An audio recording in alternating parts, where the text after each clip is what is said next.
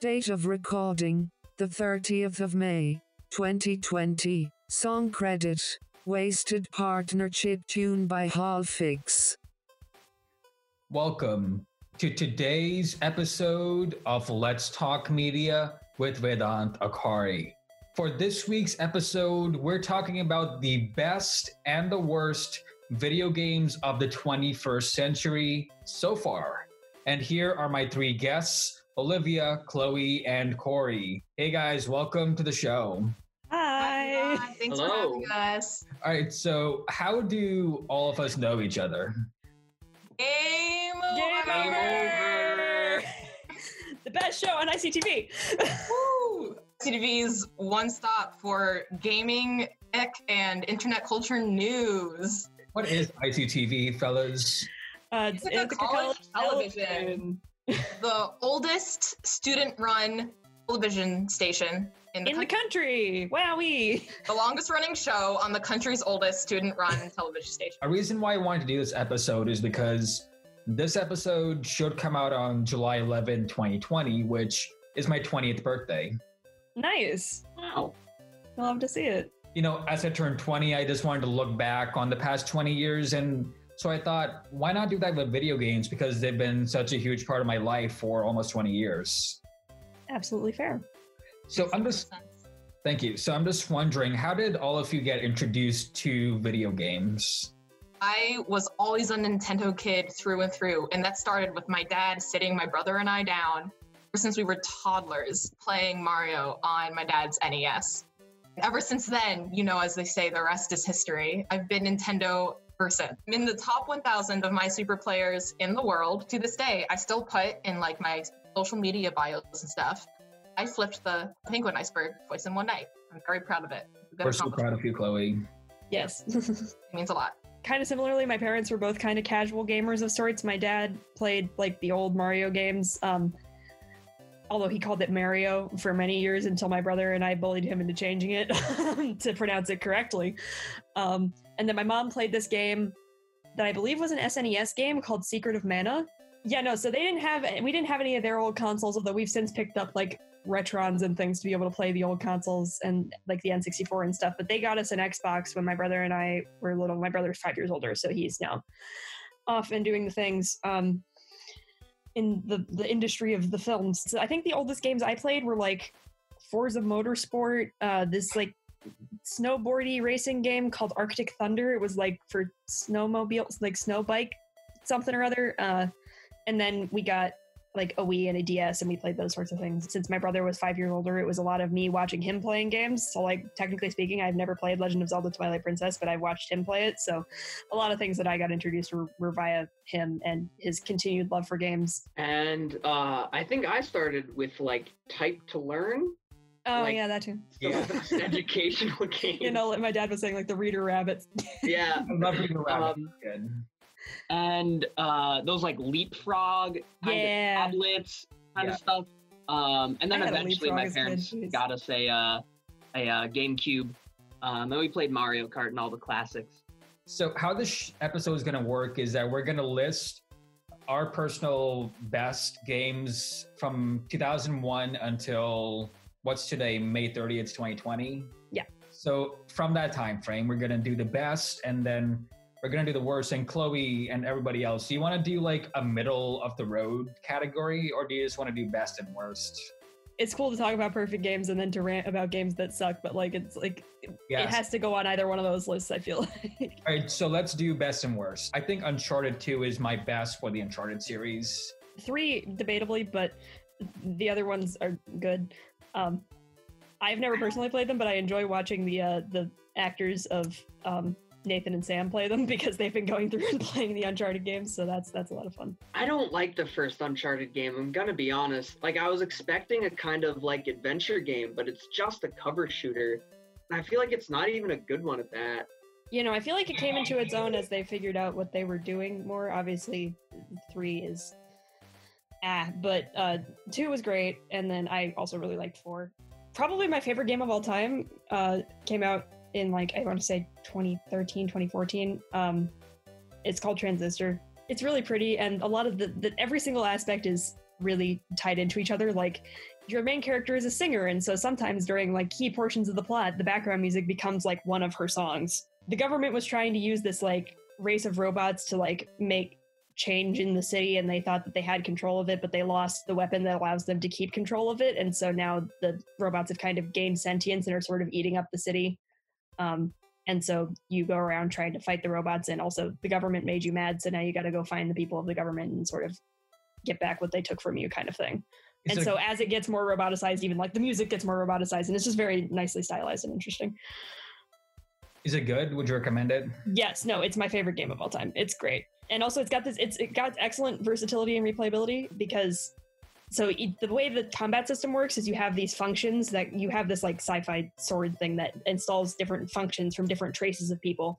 And there are like three different ways you can use it. You can use it in an active slot a support slot or a passive slot each move is traced to a certain person that is like now gone and was like a target of the government because the government was trying to take down all of their dissenters and stuff. So as you use them in different slots you gain more information about those people. So it actually encourages you to change up your playstyle as you go along. You can do recursion so once you beat the game you can play the game through again and the battles get harder and the robots get more complicated. And um, it just makes for a lot of versatility and replayability and there are also limiters you can impose yourself to make the game even more difficult. If you wanted to play it in one sitting you could. I usually get through a play of the game in two or so sittings it is it is actually my favorite game ever made I will pretty much stand by that statement through anything. Also, because I went to PAX East and I met the creators, so I have mm-hmm. this. This game has a very special place in my heart for that reason. So the guy who does the voice for the voice in the sword, like, processed my order, and so I got to have a conversation with him about it, and it was super cool. Oh, that's really cool. My favorite video game of all time is Pokemon Mystery Dungeon Floors of Darkness. But Yes, Explorers um. I want to broaden that game to just Pokemon Gen 4 Fair. as one of the best video games of all time. I mean, Pokemon. Mystery Dungeon Explorers series, which is Time, Darkness, and Sky, all of which are great. I own all three of them. um, some critics have the part where critics criticized it the most was for its repetitive gameplay. 'Cause The main uh, mechanism of the game is you get missions, go into dungeons. Every dungeon pretty much plays the same way. You kind of go through the maps, defeat the enemies, collect the items, send like rescue the Pokemon, and then come back. But for me, I mean, I'm a pro Minesweeper player. Clearly, repetitive playing not something that I mind. The story of Pokemon Mystery Dungeon Explorers is as one of the best plot lines of any video game I've ever played. And little me was crying at the end of Pokemon Mystery Dungeon Explorers of Darkness. And let's also just remind ourselves of the other entries in the Pokemon Gen 4 saga. I mean, Pokemon Pearl, Diamond, and Platinum. Pokemon Platinum is is really, really, really good. I mean, I'd be willing to make the argument that Platinum is one of the best Pokemon games, period, arguably. I mean, absolutely. And every time I talk to someone who has played Pokemon games throughout time and I mention how much I miss the underground, always agree. Always agree. Underground was an amazing mechanism in Pokemon Pearl and Diamond and Platinum. we are hitting the point in the generations of, of the way everything is spaced out. We're they're the doing next- the remakes of The Gen next, 4. the next thing we're getting is the Gen 4 remake. I'm going to cry. I'm be. actually going to cry. And then we're gonna get the underground back and everything's going to be great. So my my number one first thing that I am saying for best video game is Pokemon Gen 4 video games. Yeah, no, my brother and I did that but too. Especially Mystery Dungeons. Yeah, my brother had Diamond, I had Pearl. He got Explorers of Time, I got Explorers of Darkness. So yeah, no, that's the vibe. Pokemon Platinum was my favorite video game for a long time. I want to talk about an indie darling that people generally don't talk about called Outer Wilds. Not Outer Worlds, Outer Wilds. It's a game about uh like exploring space and basically you're this like alien quote unquote uh, race with like four eyes and like webbed fingers or whatever. There's this newfound space program on your planet, and like, which I think is hilarious is the fact that like all of the spaceships are literally held together by duct tape. The whole game is about like traveling uh, around this solar system with like five, six different planets. Um, and discovering the secrets of this ancient civilization. It's really cool for two reasons. First of all, because uh, the resource management system is very simplistic. The controls are very simplistic. There's very little interaction. You can pick up you can pick up like a couple things. That's like uh very rarely. It's mostly just walking around and reading stuff on these different planets. But the resource management is like health, it's like fuel for your jetpack and your rocket ship, and it's time. Like you have to make sure you um, like get to different things before a certain amount of time runs out. The game has this sort of urgency where like you want to stop and like uh, appreciate, you know, the the flora and fauna around you. You know, the um, the whatever sculptures have been created by these uh, by these ancient peoples, but you can't. Like when you think of ancient civilizations, you think like very serious people, but then you read these messages left by these people, and they're just normal people. They're just like, they're just some guys and dudes and gals. It also adds this really sad aspect to it because you're reading these really nice, wholesome messages from people who are long dead, and their entire race is like extinct in your solar system, and it's really fascinating. I would highly recommend it if you haven't played it. I'm next, so I guess one, one of my best is Life is Strange. Have any of you guys played? Ah, yes, Life is Strange. I've I have not played it, but I've heard really good things about it. I have had multiple deep conversations with my friend Aaron about Life is Strange because we both really like those sorts of games that are like choices matter, in depth, kind of butterfly effect style games. I love the characters. Like Chloe is Chloe. I know, I know Chloe's a character in Life is Strange. I didn't know that. She has blue hair and says hella. Olivia, what was your reaction when it, it turned out that Jeff? I was I was wilding. I was like just the entirety of chapter 4. Can, the entirety of chapter 4 of Life is Strange is some of the best storytelling I have ever seen. It might, I may have my angry feelings about the very end of Life is Strange, but chapter 4 is like perfection. It's so good. Chapter 4 starts with um you're still in the flashback. Yeah, you're still on. Um, You're you're in And the it starts with the scene timeline. where it's like I want you to help me kill myself. Yes, that's, and we're like, yikes. And then it ends with that. And I'm like, oh, what? the entire situation is wild. And it's really like, honestly, like the very end of the game kind of erases all the choices you made. All of chapter four is where all the choices you've made up until that point sort of come to a head. And I think it's really fascinating. yeah, and it's such a shame because I did not like Life is Strange 2. I liked what it was trying to do. I, I appreciated the commentary it was trying to make. I just don't think they did it as well as they could, and so Yeah, and the graphics still, st- they could have done better with the graphics. like it had hardly changed. It had been like five years, and I'm like, y'all, Next game that I had on my list is Lego Star Wars. yes, like Uh, Classic. sp- I specifically for me, I played Lego Star Wars Complete Trilogy on Wii. I also had Lego Star Wars one through three, the prequel, the prequel trilogy. Trilogy. I can't talk today for GameCube.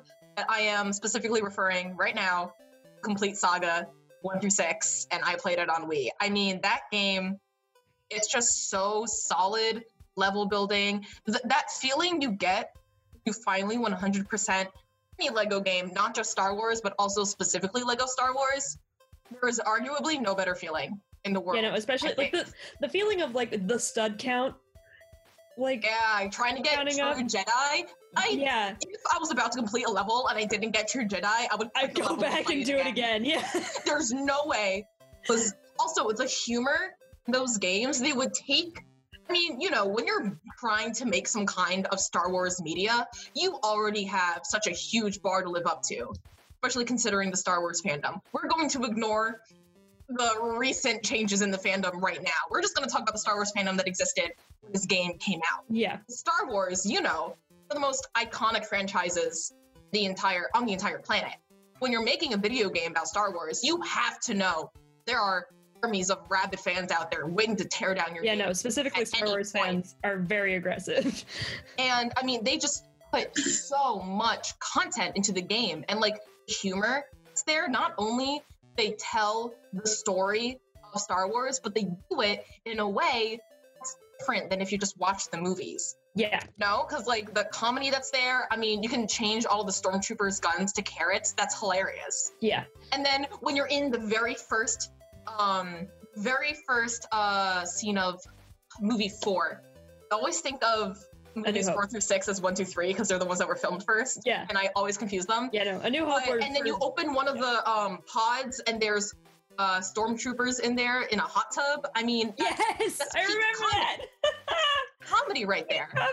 And those games were so impactful on me when I was younger. And now, every single time I watch the opening of movie four, I only see it in Lego. You do? Like, Yeah, no, I see I the- see the regular image on the screen, and the information is transferred through my eyes and into my brain, and my brain sees it in Lego. I only that opening see it scene, like, like, the as the Lego scenes from Lego Star Wars. Like that's how good that game was. Yeah, you're, you're just referencing the opening scene, and I am like vividly seeing it in my head and what the corridor looked like, and like where the yeah. thing with the hot tub was. Like I know exactly what you're talking about. It was that Exactly. vivid. Just and I've played other so good. I've played other Lego games because um, my mom is a really big fan of Lord of the Rings and The Hobbit, so I bought both of those Lego games for her, and they're great, but they're not Lego Star Wars. Yeah, I mean, I have Lego Batman for uh Wii, and uh, keep in mind, like a lot of the Lego games are really good. yeah, no, they're all well Like, done. let's not Lego just Star Lego. Wars is just Obviously, Lego Star Wars is a standout, but somehow Lego just made great video games. yeah, Like, no like, one told them. yeah, no, they were just like know? they were just like, Lego here, didn't start this is a making video games. People told them have to make some of the best video games of all time. They did it anyway. It's, They're just like, I yeah, no, let's put beautiful. an incredible amount of thought and care into this. No one asked us to do this. Everybody was just like, yeah, no, pod racing exists so that we can sell video games. And then Lego was just like, okay, sure. But uh how about like we just actually that make they didn't- excellent? I like that what they if it was didn't just try the to be best level something. in video game history? and it is. Yeah. What is? Repeat that. Pod racing, the pod I racing. know the pod racing level. I didn't I have very strong feelings about the Star Wars prequels as movies. I hate Attack of the Clones. I hate the movie. It's I love Attack of the Clones. and obviously like clone wars made the trilogy better but like the lego star wars games made me like sections of those movies more like the like the arena scene from the end of attack of the clones is just peak because it was just in lego star wars that way and it was just so good like yeah I think- no, lego star wars I think the greatest thing about Lego, not just Lego Star Wars, but also a bunch of the Lego games, but especially Lego Star Wars, is they just have so much heart and they're so much fun. They gave you a brand new, different way to experience the story you already know and love, which Mhm. is, I think, maybe one of the most appeal. Like, I think that's why Lego Star Wars appeals to so many people. And my boyfriend recently bought Lego Star Wars on Steam, and we're replaying it. Still, just as much fun still so much fun, even the game glitches, because there are many glitches in that game. That is my next answer. Lego Star Wars, one of the best video games of all time. all right uh ace attorney dual destinies i've had an obsession with dual destinies for years because um there's this channel on youtube that does these like let's dub situations where they'll voice like the entire thing game text and all and like like it's a fully voice acted cast and everything and so they've done a bunch of the ace attorney games and i really really liked so for those who don't know there is a DLC there's a downloadable content case in dual destinies where um, Phoenix Wright accidentally agrees to represent a whale. Whale is being convicted of murder, and he agrees to defend this whale in court because this girl's like breaking down crying on his doorstep, and he's like, "Okay, okay, I'll help you." He's just gotten his attorney's badge back, and that is the first case he picks up. I liked the updating of the graphics, and I thought the story was really interesting, and the cases were really exciting. So I, I liked Dual Destinies a lot for that reason. But any Ace Attorney game deserves to be on that list because I really like Ace Attorney. This other game that I really love, it's a walking simulator. So this game is called What Remains of Edith Finch. yes, I love that game. I-. Love It's so good. Edith Finch. it is Okay, so good. the same people did Outer Wilds because now I'm really gonna have to play that. the same publisher, not the same developer. Okay, Ah, I don't remember who the developer was. It might okay, but Edith Finch. Edith Finch is so good. right? Who gave them permission? Who gave them permission?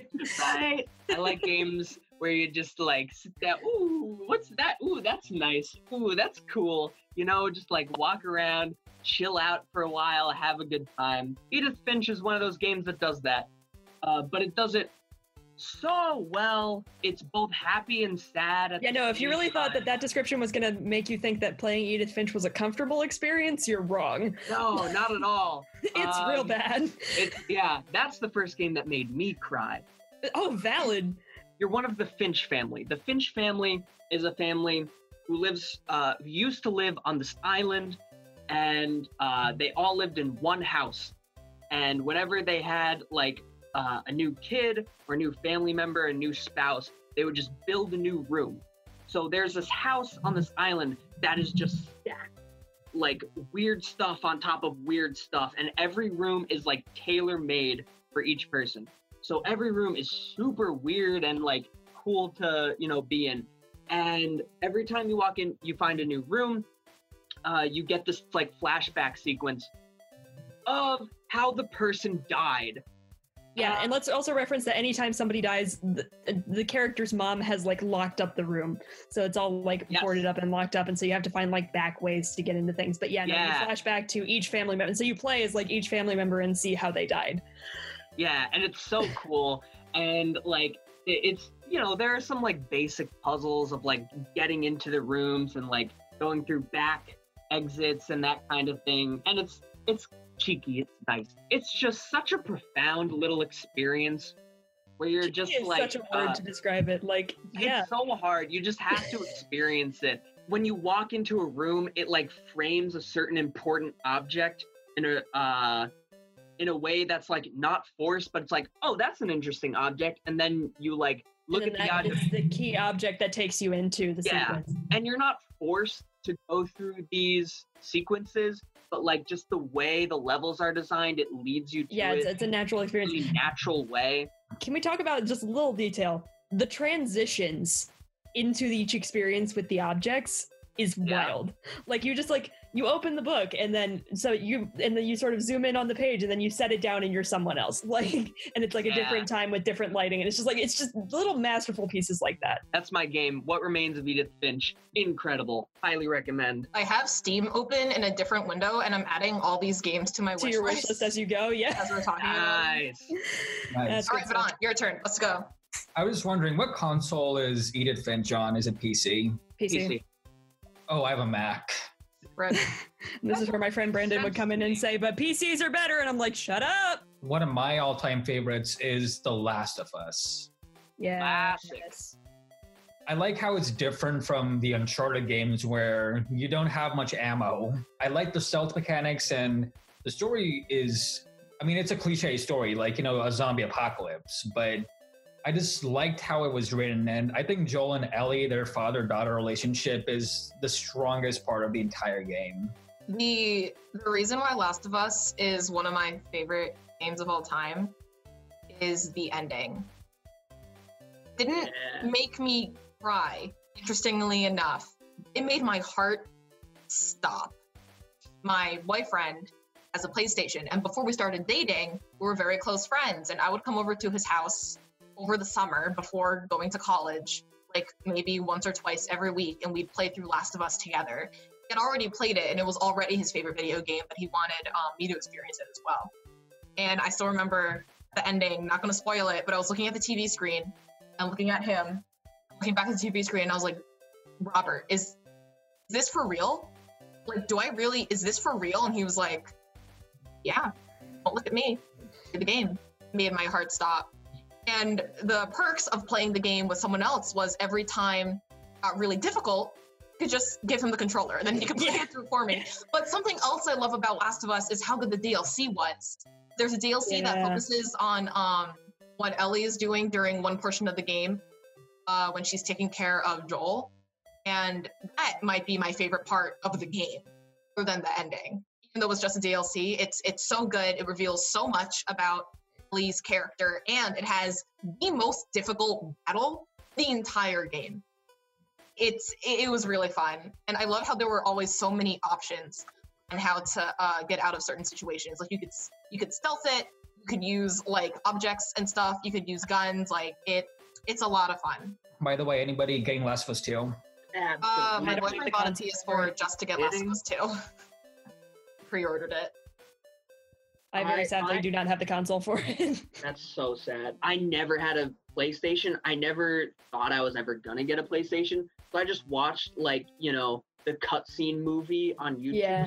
Like all the cutscenes strung together. Um, and even that was like a really great, like emotionally impactful experience.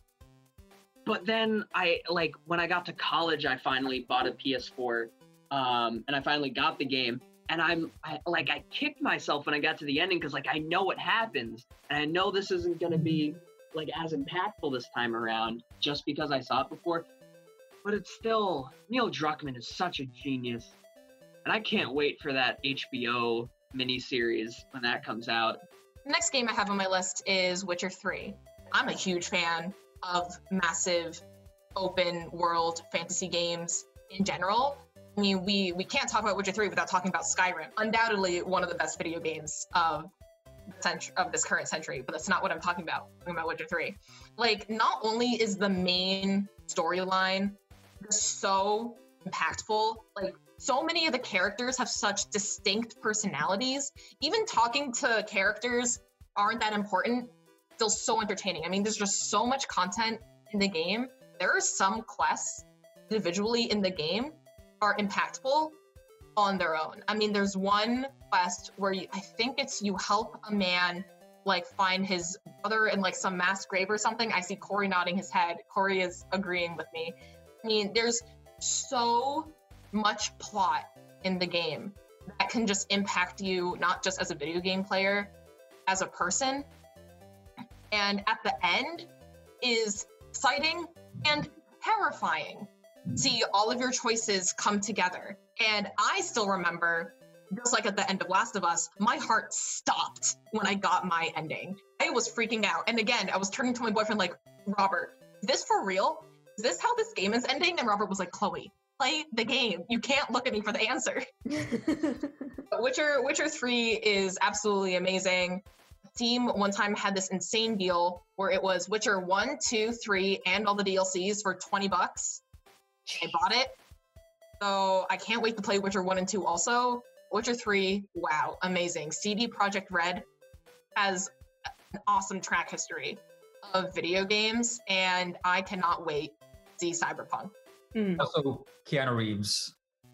Oh, yeah, obviously. Of course. If, if Keanu Reeves is in it, then game over, you know? I was Over. I was gonna jump in on your Witcher 3 thing to talk about that exact side quest. I'm only like five or six hours in.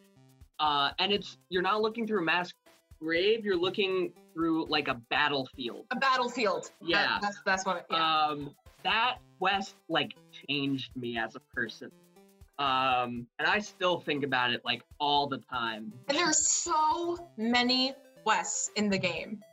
Like to actually complete the entire game, I mean, it's kind of like, you know, a Lego game to 100% that game. I don't even think it's possible. No, because like the choices you make impact other parts of the game. Like there's no way in just one playthrough you can get every single like piece of the game possible. I, I, I really love Witcher 3 and I can't wait to play it again. I am going to replay it. This time on my own Steam account now that I own it. Uh, okay, so which one are we going to talk about now? Detroit Become Human. I have like an encyclopedic knowledge of this game um, because I've watched so many people play it. I could have talked about really any Quantic Dream game when I went to go through this because let's also be real, like Heavy Rain is also one of the most impactful games of the last 20 years. But I wanted to talk about Detroit specifically because of what it did that any other game in its like gameplay type had never done, which was, and we talked about Life is Strange, and we talked about how the ending really made it so that the choices you made didn't matter. And Telltale games, while a lot of them are great, in reality, do your choices really matter in the end? I'm looking at The Wolf Among Us.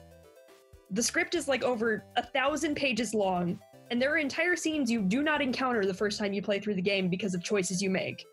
They did the the mocap stuff in a really um, good way because they they motion captured everybody um, and then CGI'd in other things as they were animating it, obviously. But um, just from a technical standpoint, it's really fascinating. But the fact that the game is so huge that you can go through and find like the uh, achievements on your PS4, and it'll be like, Yeah, no. So Kara and Alice escape from the demolition plant, and if you get what is arguably the best ending, that is a scene you never see, and you're like, demolition plant. The heck is that? And then you have, but then you have to go back and go through, and then different choices you make change how that influences that. So if you took like the peaceful route with Marcus, then that helps her that helps Kara escape if she makes it to the Canadian border. But if she gets caught in the plant, you can escape if you're going the peaceful route, but if you go the violent route with Marcus, then you are like breaking down the door of this plant and you can try to rescue Kara that way. So it just there are so many different permutations because there are like three different storylines going on at once. And I just think Detroit is really fascinating for that reason because he really made it so that your choices mattered. And it was a lot of fun. So I'm going to talk about another indie game uh, that's also a walking simulator because I cannot get enough of those. And it's called The Beginner's Guide. yes, yes, The Beginner's Guide. I love The Beginner's Guide. That is one of my favorite games of all time. Uh, that was also a game that like fundamentally changed who I am as a person. Davey Wreden, this fictional character based on the real guy Davey Wreden, wrote the game and narrates the game, uh, took these games, these sh- short, quote unquote games, these levels created by his friend Coda, um, and he put them all in sequence in chronological order of when this guy made uh, these different games. And uh, you play through these games while Davey explains what these games mean and uh, why they're impactful and what they mean and what they say about Coda as a person. And this game starts out as like, oh, this is a fun little exercise in what art can mean about the artist. And then it turns into a critique about criticism and a game about artistic merit.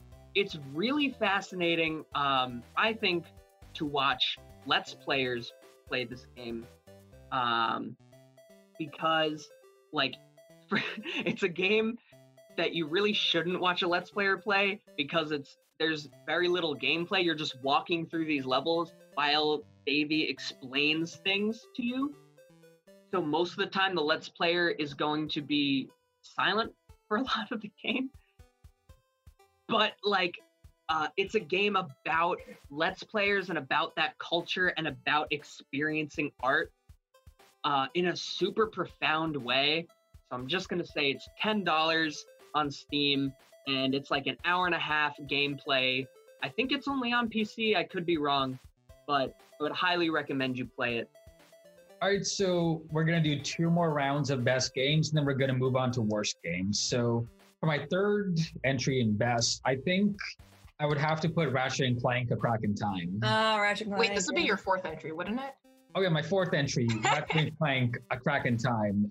I love the Ratchet and Clank games. I grew up with a lot of them, and the Crack in Time. It's it looks like a Pixar movie. I'm not even exaggerating, and the story and the gameplay is so much fun, and it has hover boots, which is awesome. But it's a story about Ratchet.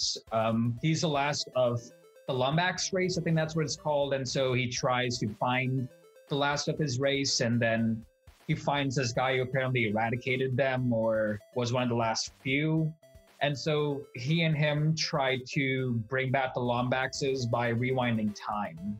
And it's just a really heartwarming story, awesome characters, a lot of fun. And like I said, it looks like a Pixar movie.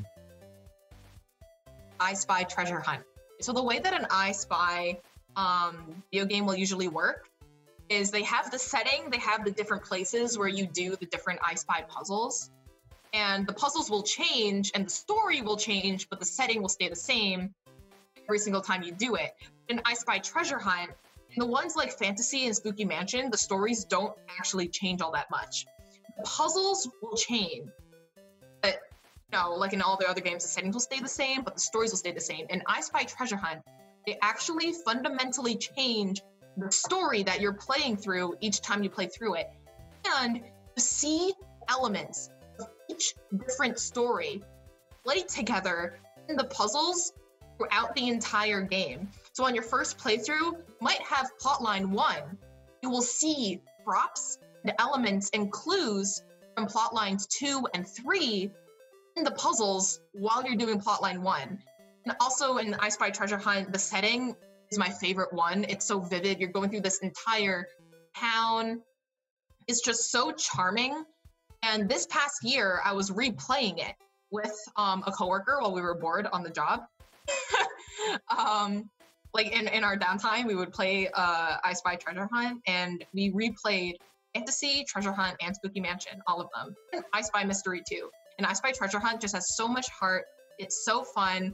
Do again. Like even though we're not five years old anymore, I would still get stuck on some of the items. Sometimes you still have to use a hint. Oh yeah, no, it's still really hard. Like I Spy is just difficult, man. But I Spy Treasure Hunt is just, I mean, it's from 2001. It doesn't have the best graphics ever. At the time, for the audience it was made for, I don't think there was any better game you could have played as a four or five year old kid. My only problem with it that it's not available on any modern systems now. Do you need to have the original CD. You need to have like a CD drive or a computer that has a CD drive on it. What is a CD drive, guys? Haven't seen it in years. I don't know what that is. I only know I have a MacBook Pro and it, it ain't got one of those. CDs, what are those? Since we were talking about lovely Steam indie games a lot here, I'm going to add another one to the list. Uh, to the Moon. Ooh, classic. Yes. Okay, Corey and I actually agree on something again. We're talking about games that made me cry. To the Moon is like right up there, man. Ugh. Um, there are these two doctors, the last names of which are escaping me. Watts is the funny one. There's there's a male and female doctor, they're co-workers, and they work for this company that will go into your memories as you're dying and make your wish come true, whatever it is. Or they'll at least attempt they'll, they'll try their services are very expensive, but this guy has offered their services, but no one really knows. He's in critical, like comatose condition, and so he can't tell them. And no one really knows what he wanted his wish to be. And so it starts with you going, treading back through his memories one by one to try and figure out what it was he wanted in the first place. And eventually you find out that his biggest dream was to go to the moon. But in order for them to actually be able to do that, they had to find the source and figure out why and then change it from there. And so it's really just it's this really sweet story that goes back through and you get to like it's it's really about this like story about him and his wife who passed away. Um and it's just really sweet and you get to find out all these sorts of things about this guy. And it's got also just the most adorable humor. You have to go around and find important objects and like get these orbs and then little pieces stick together and you lets you move on. So the gameplay is not very aggressive but the story is just really cute. It's got a cute little uh, the soundtrack is adorable and it's just this little pixelated game and uh, they've done two ones since they're working on a third one um, that's going to come out towards the end of this year. I have uh, i have the second one that i haven't played yet called finding paradise and then they're working on a third one which brings back some of the characters from the first one which i'm very excited about Portal 2, yay portal classic. it's uh, you know, you know, it's widely regarded as one of the best games ever made. I played Portal and Portal 2 concurrently. Like I would play one, get to a point where I got stuck, and then started playing the other. oh okay much more interesting characters than the first sure. one. The first one had this sense that like, okay, you're exploring like spoilers, I guess. Uh, you're exploring like the back rooms of this facility. Um, and that's kind of cool. But the second one is like you drop down this chasm into this like uh almost it, it almost feels like House of Leaves, like kind of bigger on the inside like Mhm. Lovecraftian cosmic horror kind of thing. This facility that seemed so like contained in the first game feels so bottomless and like yeah uh, impossibly big in the second one. what I thought was really Ah. interesting in the contrast was how specific and sterile the first game is, because it's the operating Aperture Science Laboratory. You are playing the game as a, everything is proceeding as normal to your understanding, and then Portal Two takes place like ages later, and you're playing as the same person, um, but the the entire laboratory has like been shut down and so it's like derelict almost. As GLaDOS sort of regains control of more things it's it starts to sort of look a little bit more put together you can actually kind of like see the back end of some of these things it's like it's reconstructing itself and um it's really interesting because there's sort of like this mix of like nature having reclaimed parts of it, and it's it's just really fascinating in a lot of ways. That um, And especially because some of the earlier levels are just the same levels as from yeah, like, no, like literally you just drop directly game. into the room that you started in the first game, but it looks Yeah. completely different. I haven't played the story of Portal 2. I bought Portal 2 because for the co-op.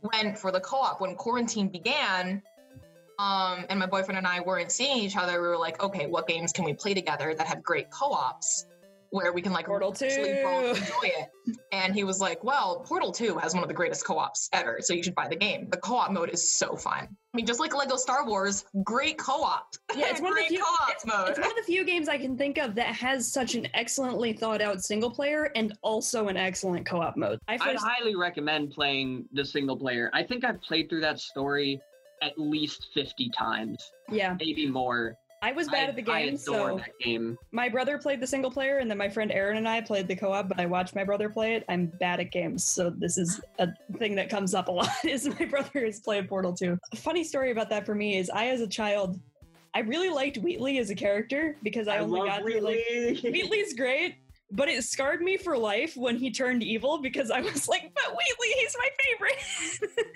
All right, so final best one GTA San Andreas, great characters, a lot of fun to play. Favorite GTA game of all time. All right. So my final best game, one of the best games of the century of the century so far, Jackbox Party games. Yeah. Might sound weird, but I can't talk to a new group of people or be in like any kind of casual hangout location without someone suggesting, "Why don't we play Jackbox?" I, I think they really revolutionized a whole new way of gameplay. Quiplash. It, yeah, it, I mean, I think it's completely changed how people see like casual video games with friends, especially now during quarantine because it's so easy Yeah. to play just remote. So I think especially right now, Jackbox Party games can be considered one of the best video games of the century so far. For sure. Can't wait to see what else they release. Alrighty, my last one is um, back on the uh, the the DS puzzle game uh, situation. Uh, Professor Layton and the Unwound Future. Unwound Future is my favorite one, and I will fight for it. The story of Unwound Future is just mm. Professor Layton is like the puzzles are great, and I'm bad at them, but I have a lot of the Professor Layton games, so I'm just kind of going through it. But just the last like I don't know how long that game actually is, but like the third act of Unwound Future, like from when they are like he figures everything out and then it all just sort of like unravels and it's just mm, it's so good everything about it I, I played it when i was like 13 it's still one of my favorite games on the ds My favorite game of all time is God of War 2018. Uh, partially because I love the hyper masculine uh, punch people until they stop moving gameplay, and partially because I think the story is so beautiful. I think the $60 price tag is worth even just the first 15 minutes. It is so beautifully directed. As a guy who loves the one take gimmick, the entire game takes place in like one continuous camera shot. It is so good. It is so beautiful. Uh, the uh, connection between Kratos and his son is so profound. And I, the music, Bear McCreary, my favorite composer ever. I just, I cannot stop talking about this game. I love it to death. That's all I gotta say. All right, so on to the worst. So, worst games worst games worst games. yeah. so I think for this one, since we're short on time, we should just list all of our worst games. okay Okay, yeah, that makes sense.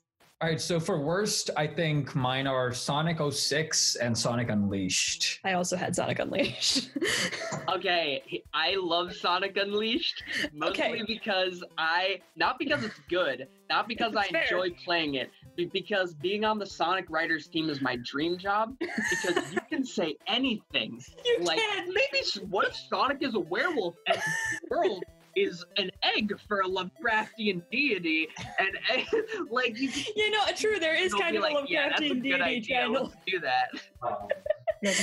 See, but at least like Sonic and the Black Knight, like had a. s- uh, mean, Sonic Unleashed had a story, but it was rushed and Yeah. bad. Like even the very beginning of the game, it's like Sonic's in space about to eat- beat Eggman. F- what? Where? like what happened? I'm so Space? What? What is? wh- wh- How did this happen? How I did? could arguably put Sonic Forces on that list, but it brought uh, on this list too. But it brought back too many of the characters that I liked from Sonic Heroes, so it gets a pass. and Sonic 06 because do I have to explain why I didn't like Sonic 06? it's Sonic 06. No one likes Sonic 06. I saw it at GameStop for I think three dollars, and I did not buy it. Missed opportunity. Trying to decide this was really difficult for me because I am the type of person who always sees the good in every game, every single game. It is really, really hard for me to call something objectively a bad game. Even this answer right now, the game isn't bad.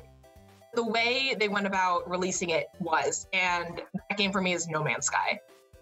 Ah, They yeah. promised so much, And then didn't deliver so much hype, 90% of it.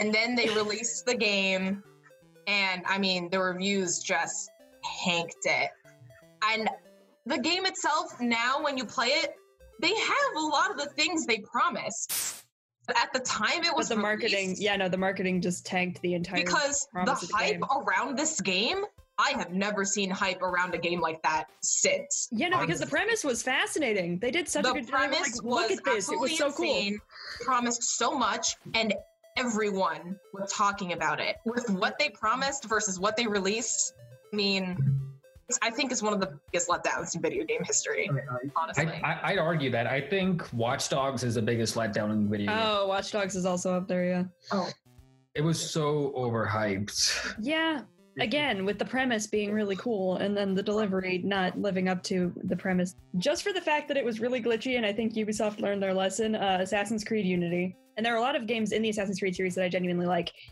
but they got into this mode of like releasing one a year and then unity just was it, they got rolling too fast and it came out too quickly. And so they just this i think ubisoft kind of learned their lesson on they needed to like take a break. And then when they came back with another assassin's creed game after that it was really good. So i had no complaints with that but just unity just needed to get that one out there. Um, the other two are just me being personally upset about them and that they're not necessarily like the worst games ever made or anything but i'm just personally upset about them. The first one is harvest moon. And here's the thing. I really like the premise of harvest moon but Stardew Valley is just the better version of what Harvest Moon was trying to be. because I played Harvest Moon a ton as a kid, but the game was too big for what they were trying to do, and there was no map, so I could never tell where my house was, and I constantly collapsed due to exhaustion, and so the game just drove me crazy because I couldn't actually play it because I just kept collapsing due to exhaustion. And so, like, the premise was really interesting, but then Stardew Valley came out, and it was like, Harvest Moon has spent like 15 games trying to be this, and this one guy made it in like it like spent like eight years on it but stardew valley is like great and i should have put that one on my best games list too but like harvest moon was what stardew valley is what harvest moon wishes it was. Uh, and then my other one since we were talking about pokemon mystery dungeon earlier was uh, gates to infinity. It was just it was just really disappointing. I didn't like it. It was especially when you compare it to the original yeah no Mystery because i loved explorers of time and darkness and sky. Like that was a major part of my childhood. So when gates to infinity came out like it missed some of like the main mechanics of what made pokemon mystery dungeon what it was.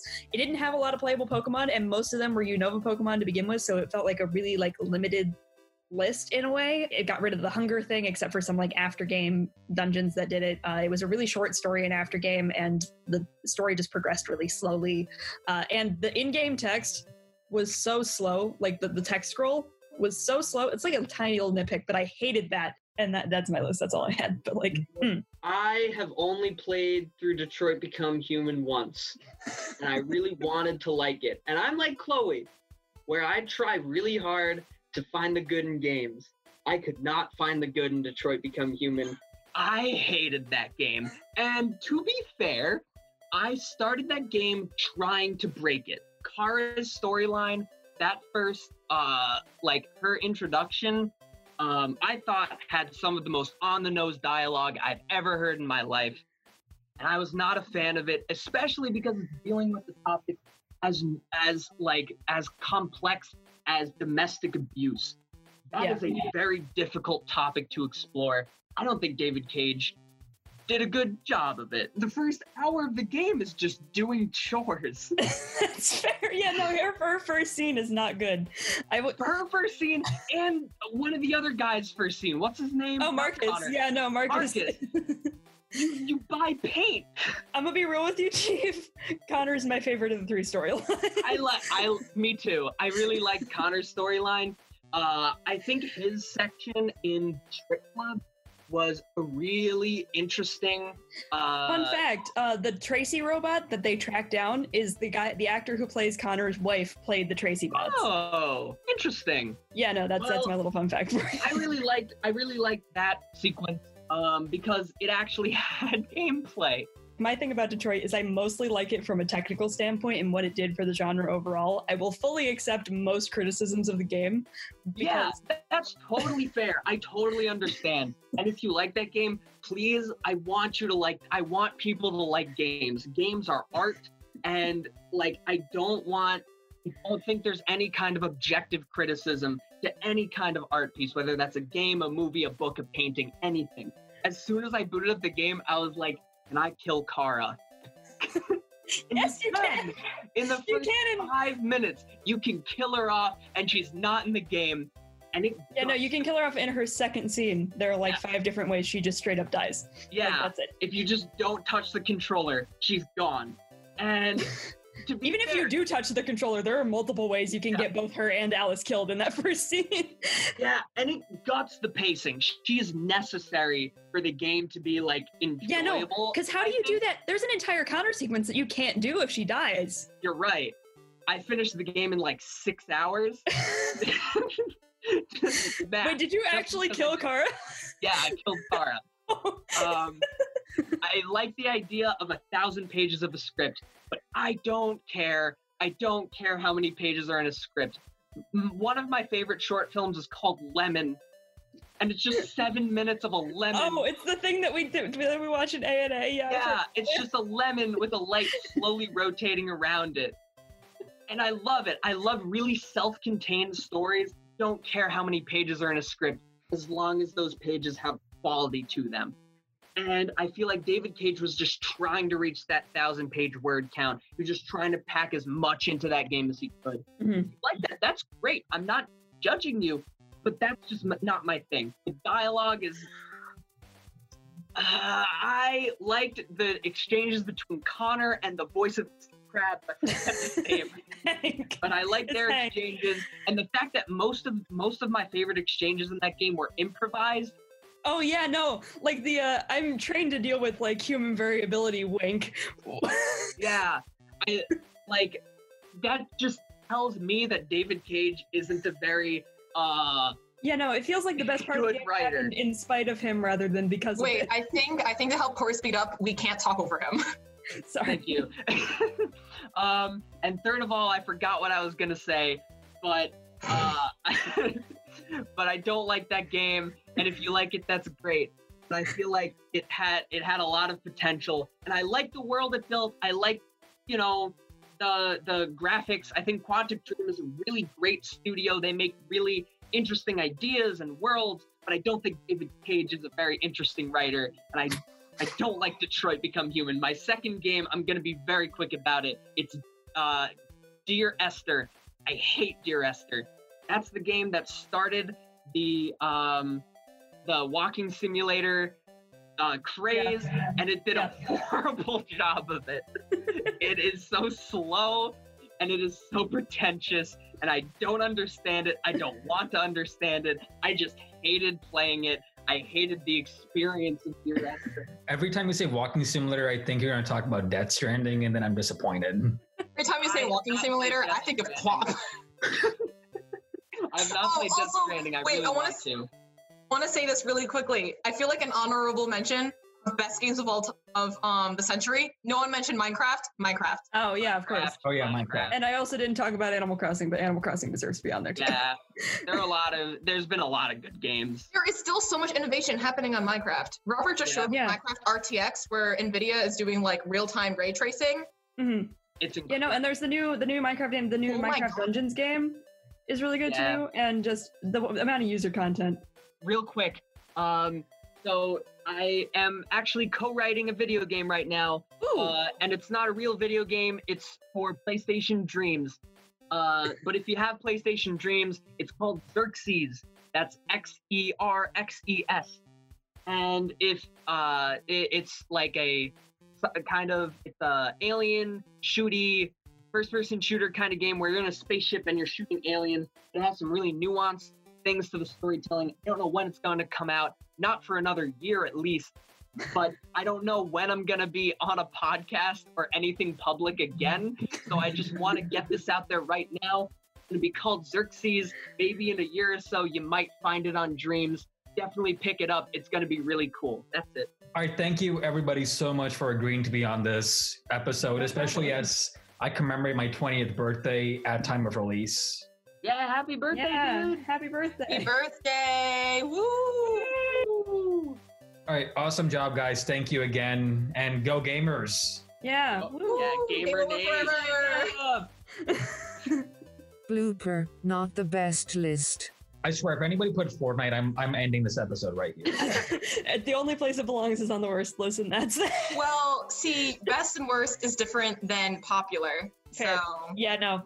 Yeah, no, when we were asked, uh, was it this spring that we were asked what our least favorite game was? Because I think I think so. half of us said Fortnite. we were like, no, get it out Oh. of here. Blooper 2, Hand Simulator. last time I was in a Zoom call and was there, he mentioned Hand Simulator because I don't know if you guys remember that episode. of Yes, when you completely only- broke down in the middle of the segment. literally the only time I've ever had to call Kai. Why did you just cackle so hard when you were reading about Hand Simulator? Did you not know what Hand Simulator was? okay. Because I was sitting in the control room like, is she okay?